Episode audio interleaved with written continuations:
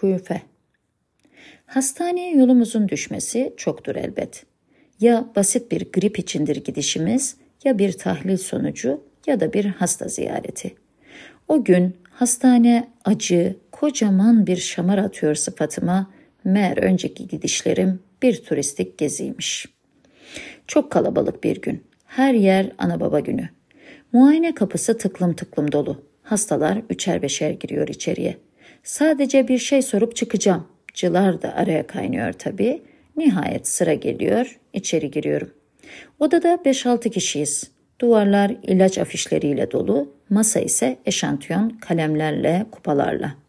Hemşire şişman bedenini iliştirmiş sandalyesine, homurdanarak bir şeyler karalıyor önündeki hasta kayıt defterine. Bir hasta muayene olmuş, henüz yeni giyinmiş, üstünü başını düzeltiyor. Yeşil gömleğini kot pantolonun içine yerleştiriyor. Benimle birlikte içeri giren kadın ise benden önce muayene olma derdinde neredeyse beni itekliyor. Allah'tan hemşire benim barkodumu alıyor ve kaydımı yapıyor.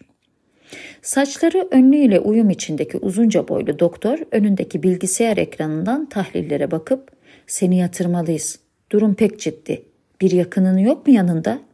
Dediğinde film sahnelerinden gibi bir an başlıyor. Her şey flurlaşır. Sadece iki kişi nettir. O iki kişinin söyledikleri önemlidir ya hani. Şimdi doktor söylüyor repliğini sıra bende. Ezberden bir şeyler söylemeliyim. Sufle veren de yok unutuyorum. Ne demeliyim böyle bir sahnede? Sadece sağlık olsun diyebiliyorum.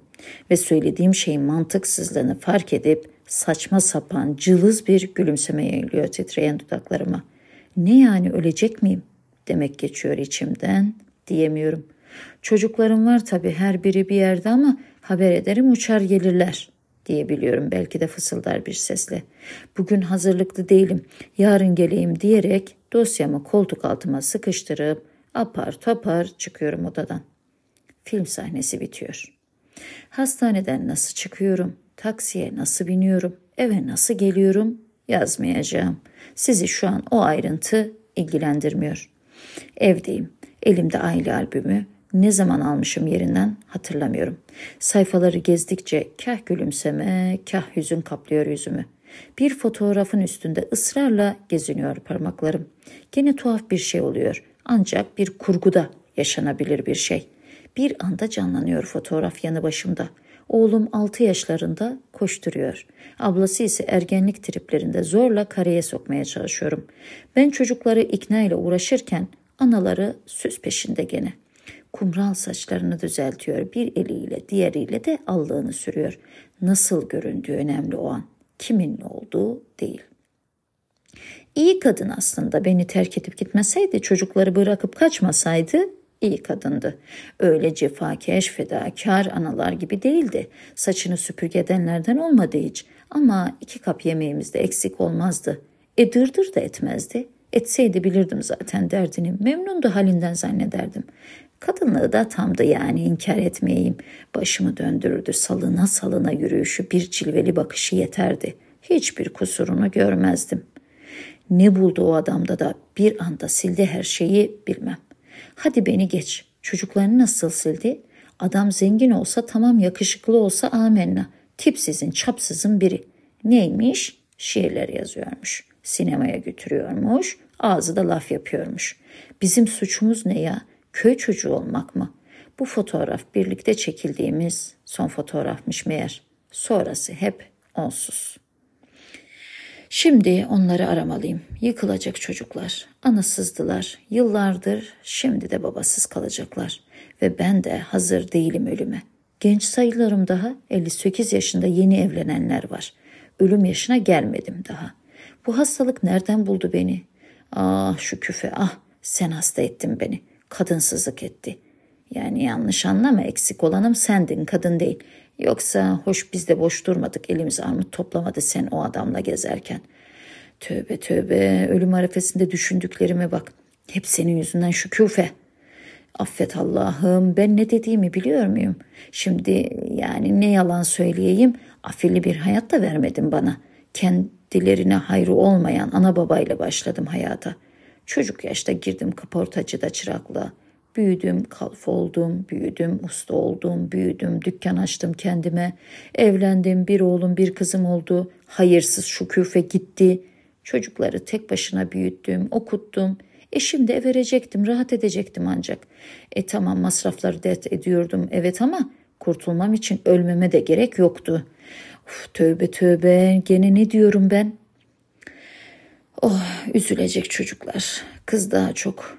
Of saatler de geçmiyor. Ne uzun bir geceydi bitmek bilmiyor. Tavanın kulpu koptu yandı parmağım. Aksilikler üst üste gelir. Zaten yumurta da bozulmuş. Kötü kötü kokuyor burnuma. Bir bu eksikti. Bir ay olmuş neredeyse alalı. Çöpe atıyorum. Keşke her şeyi atabilsem. Şimdi tekrar hastanedeyim. Evden nasıl çıkıyorum, taksiye nasıl biniyorum, hastaneye nasıl geliyorum yazmayacağım.